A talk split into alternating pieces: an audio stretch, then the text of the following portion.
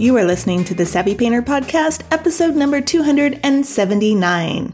Hello, Savvy Painters. Welcome to another episode of the Savvy Painter Podcast. This week, I want to talk with you about commissions. I was coaching an artist in Growth Studio about this, and I know that when you accept a commission, it usually comes with a mixed bags of thoughts about it, right? At first, it's like, oh, wow, someone likes my work and they want to pay me ahead of time for it. Yes. So there's that initial excitement and maybe feeling somewhat validated. You probably will feel proud if this is something that you've been wanting to do and you've been putting yourself out there trying to get commissioned clients, or maybe a client saw your work somewhere and then approached you to see if you do commissions. Then you might be feeling like, wow, cool. This is awesome. Almost this sort of delighted sense of surprise and feeling really good that someone likes your work and trusts you, the artist, to create this piece for them, something that's meaningful for them. And so then you discuss the piece, you write out the terms of your contract, you agree on the price, and now it's time to get painting. Easy peasy, right? Not always. There's a piece to this that is often overlooked and taken for granted, and that is what I want to talk with you about today. And that piece is how to show up as a professional with confidence in your ideas and having your best creative self ready to get to work. This is really important because part of your job as an artist, I think this is true always, but particularly in a commission, is to make sure that you are prepared and you have your materials in order and you have your thoughts in order too. This is what I call coming to the studio with a managed mind. It's how you make sure that you are able to access and focus all of your painting skills and all of your creative thinking on the painting. That's where we want it. When you are letting your thoughts run around, like, I like to think of it as a bunch of wild squirrels in your head, it's kind of hard to focus on the work.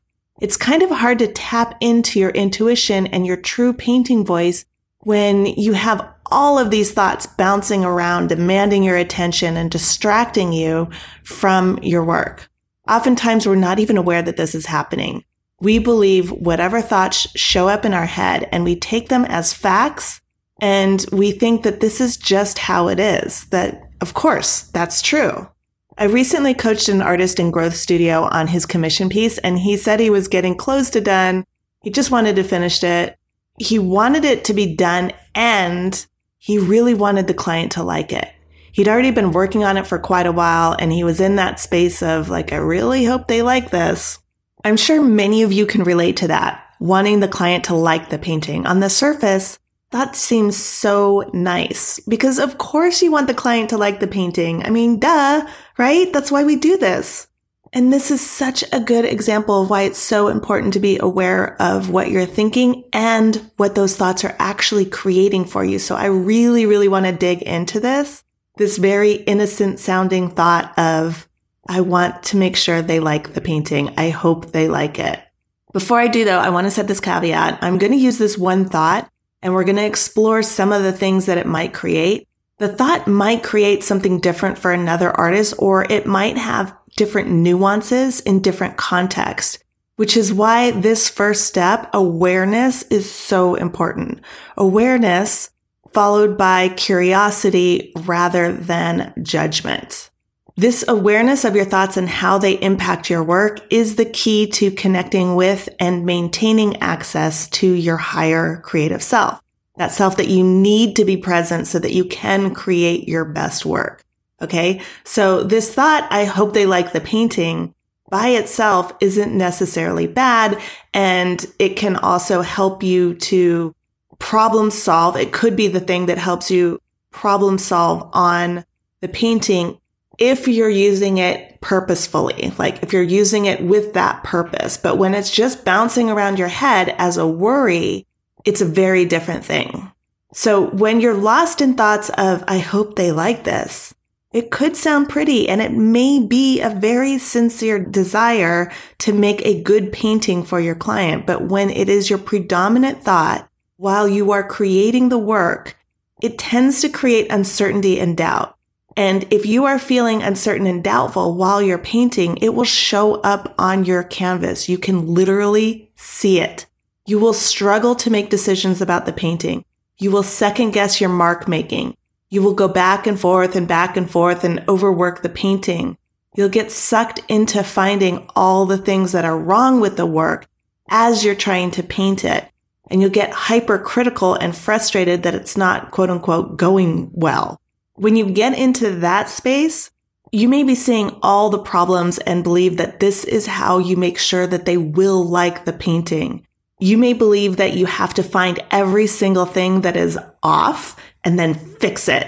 I mean, they've paid you money. They trusted you. Now you've got to perform. So this painting has got to be really good. So like, that's how this starts to escalate and spin out.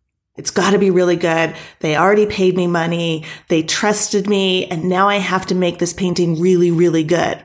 Check in for a second. How are you feeling right now as I'm even describing this to you? Just saying it makes me feel a little stressed and a little anxious, a little anxious about a painting that I'm not even making right now. I'm recording this podcast for you.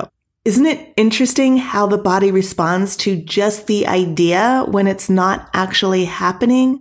That is how powerful our thoughts are. So that little squirrel that seemed so cute and nice, I hope they like the painting, can cause a lot of damage. And it tends to invite other squirrels in too. Like, this isn't working. I have to make this work. I've got to get this right. Maybe I bit off more than I can chew. Then all those little squirrels are running around, bouncing around. They have their little squirrel party in your head. They're bouncing off the walls and breaking everything. And when this happens, you're not responding to the canvas. You are reacting to the squirrels in your head. You are reacting to your thoughts. You are not being curious about the painting. You don't have access to your higher creative self, the part that is calm and centered and knows, the part that asks the right questions and gets constructive answers is shut down. You can't hear it. You can't access it because of all the other noise. The thing that you need the most, your inner wisdom, your true creative self, is just not available because there's so much more going on and all these thoughts are just bouncing around in your head. Your true creative self is a soft, knowing voice. Part of your job as an artist is to create a safe space for that voice to be heard. And you do that by actively managing your mind and shutting down the squirrel party in your head. I'm going to offer you a few ideas to play around with that to help. But first, I want to offer as well that when you're painting a commission, and your brain offers you all of these doubts and uncertainty about whether or not they're going to like it, whether or not you're good enough to pull this off, whether or not you bit off more than you can chew. In addition to what that creates on your canvas, your experience as the artist who's creating this piece is, this is not fun. This is not why I like painting. This is stressful. And this is why so many artists, I think, hate doing commission work. They think that the commission is the problem.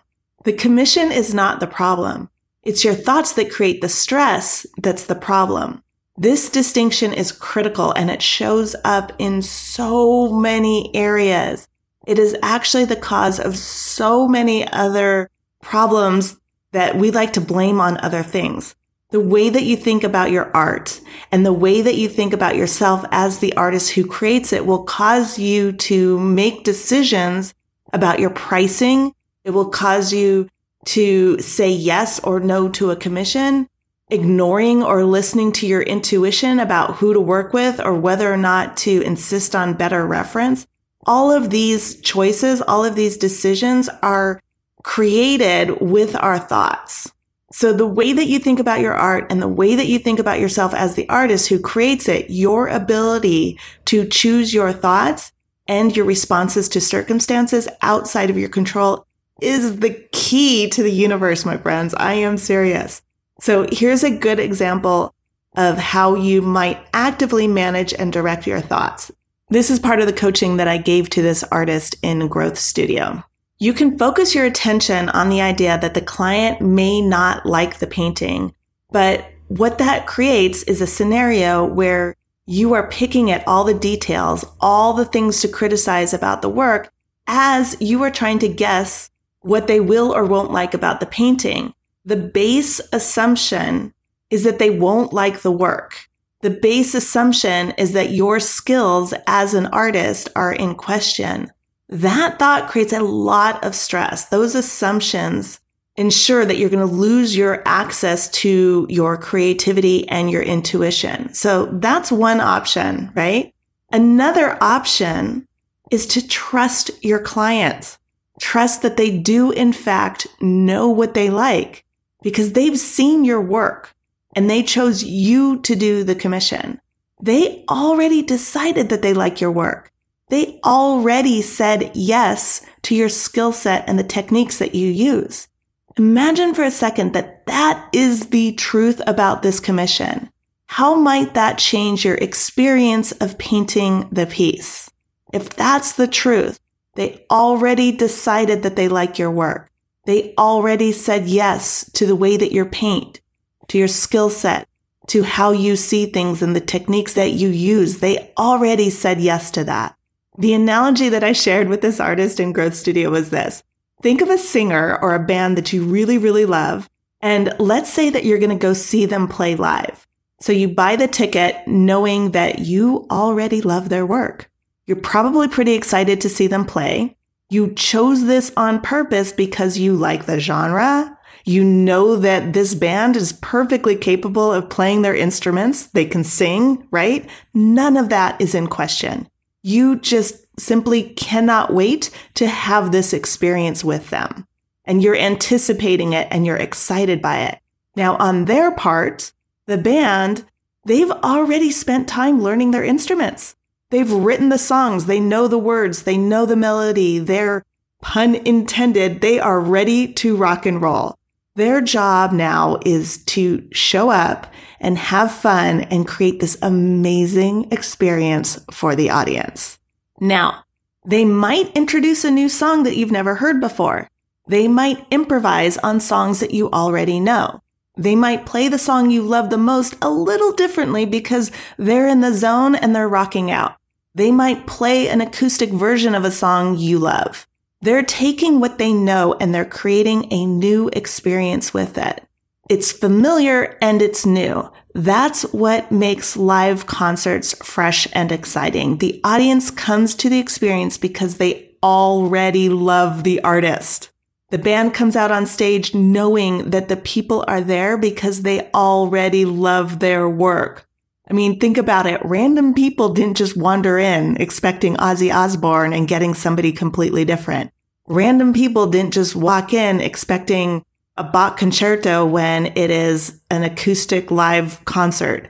Everyone is there on purpose. And yes, there may be people there who don't know the music, who maybe came with a friend or whatever, but the musicians are playing for their fans. They're not playing for the people who don't like their work. They're not playing for the people who maybe will like their work. They are connected to and playing for the people who love their music.